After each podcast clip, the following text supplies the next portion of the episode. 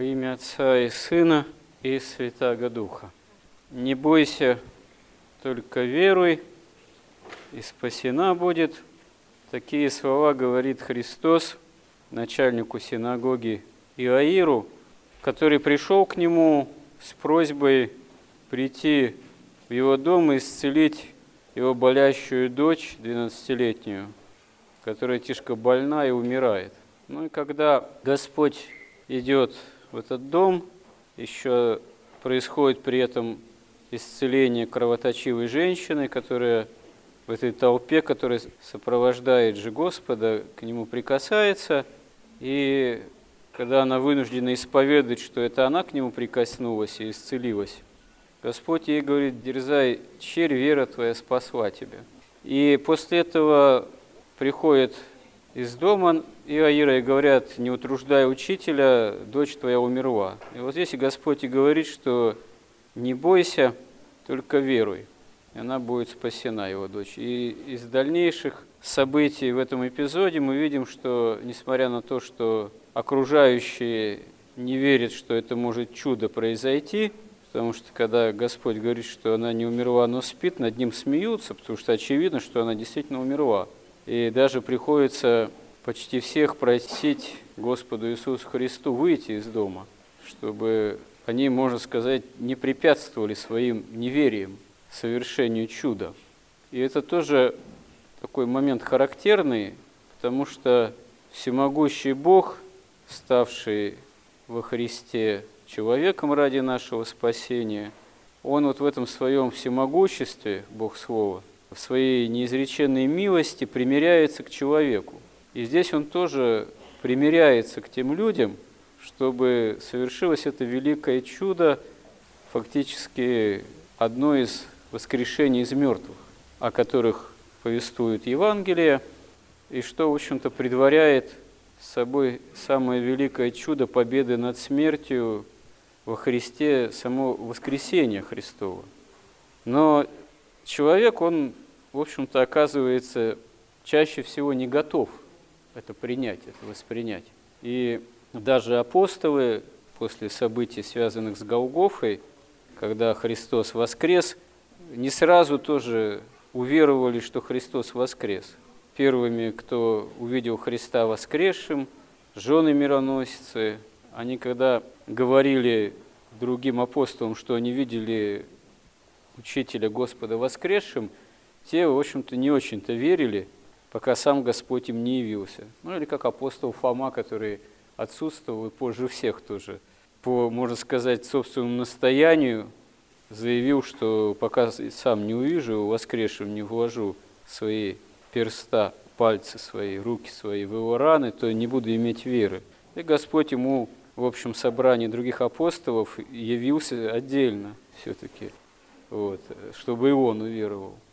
То есть, что для человека часто не является некой такой очевидностью, пока человек сам в этом как-то не убедится, сам с этим не прикоснется, часто слова кого-либо, они не являются аргументом. И вот действительно вера в человеке – это некая тайна, можно сказать, смотрения Божьего. Господь смотрит на сердце человека. И если сердце человека начинает искать истины, жаждать истины, не удовлетворяется вот этим временным земным существованием, только земными благами, то тогда Господь и касается сердца человека – Потому что касаться сердца человека, который вообще не хочет истины, это, в общем-то, бессмысленно. Это подвергнуть человека еще, можно сказать, большему осуждению. Но, как правило, если человек начинает искать истины, сердце как-то начинает умягчаться, жаждать некого высшего смысла, жаждать вечности. Потому что действительно человек создан по образу и подобию Божьему – и только грехопадение Адама и Евы вовлекло человека в такое, можно сказать, автономное от Бога существование. И человек, призванный к вечности, он все-таки на самом деле не может удовлетвориться чисто вот этой временной, земной, тленной, проходящей жизнью. Хотя часто себе говорит в сердце своем, что вот ешь, пей, веселись, много у тебя добра на всякий день. Но на самом деле, что толку действительно от этого добра, если через какое-то время душа будет отлучена от тела, взята, как сказано в Евангелии. И тогда человек убеждается, что неземные блага главное, и вовсе не главное, а главное – есть опыт общения с Богом, есть искание Бога, есть жажда движения к Богу, жажда истины. Или в земной жизни человек не нашел для этого никакого времени, никакого желания. Вот когда возникает все-таки желание жажды истины, нужно, чтобы человек начал в вере, которая появляется, укрепляться. Нужно усилие определенное веры, вообще усилие по взысканию Царства Небесного. Как Христос говорит в Евангелии, именно узок путь и тесны врата, ведущие в жизнь вечную, в Царство Небесное. И немногие употребляют усилия, чтобы восхитить, взыскать жизнь вечную. А широкий путь пространный ведет в погибель. И вот э, если человек решается на взыскание во Христе жизни вечной, то действительно здесь нужно для этого определенные усилия со стороны самого человека, как здесь вот Господь говорит в этом эпизоде отцу этой дочери, начальнику синагоги Иаиру, что не бойся, только веруй. То есть не побояться веры, не побояться истины во Христе в этом мире, именно прелюбодейном и грешном, это действительно определенный такой должен быть именно акт веры. Должно быть определенное движение, усилие, превозможение себя и окружающего мира, который этому противится. Как апостол Петр в один момент пошел по воде из утопающей этой лодки в волнах во время бури, потому что увидел, что Господь идет к этой лодке, к ним по воде, и говорит, Господи, скажи, чтобы и я пошел по воде. Господь ему говорит, давай, иди. Апостол пошел, а потом увидел стихии, волны, испугался и стал утопать. Его Господь, когда восхитил из этого утопающего состояния, сказал ему, почему ты усомнился, зачем ты усомнился, маловерный? Не усомнился бы, не испугался бы апостол в тот момент, то не потерпел бы такой в каком-то смысле урон, вот, потому что ему пришлось устрашаться и взывать о помощи Господу. Но это была тоже наука, такой урок ему и другим апостолам, потому что мы видим, что апостолы в течение этой евангельской истории, они учатся.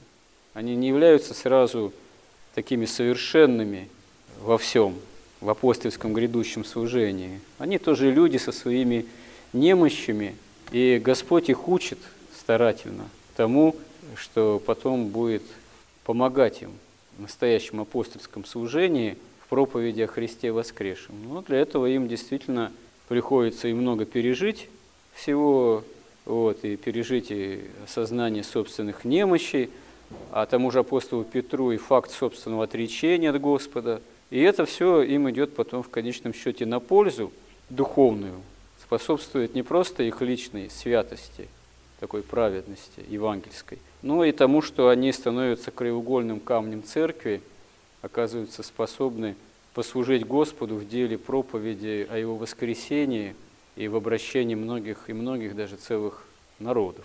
И здесь действительно вот эта, можно сказать, человеческая немощь, о которой Евангелие говорит, и в отношении апостолов, и которая оказывается преодолеваема, она всем нам таким является свидетельством и уроком, что не стоит нам кивать на то, что вот мы никуда не годимся.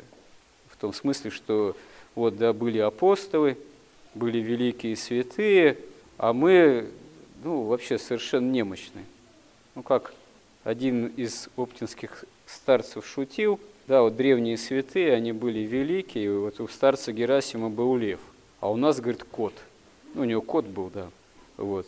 Ну да, ну кот, но все равно же кот, вот, а не отсутствие вообще совсем, как говорится, у разбитого корыта.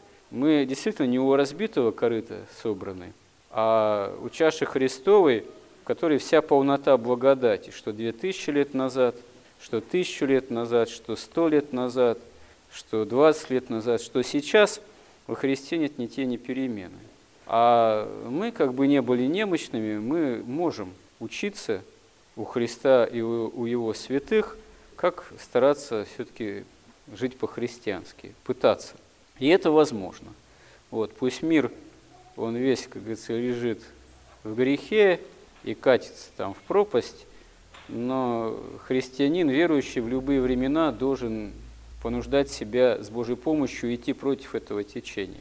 Не в пропасть, не в преисподние глубины, а в противоположном направлении в Царство Небесное. Вот. И каждый в своей жизни, на своем месте, молясь, прося у Бога помощи, должен это движение осуществлять.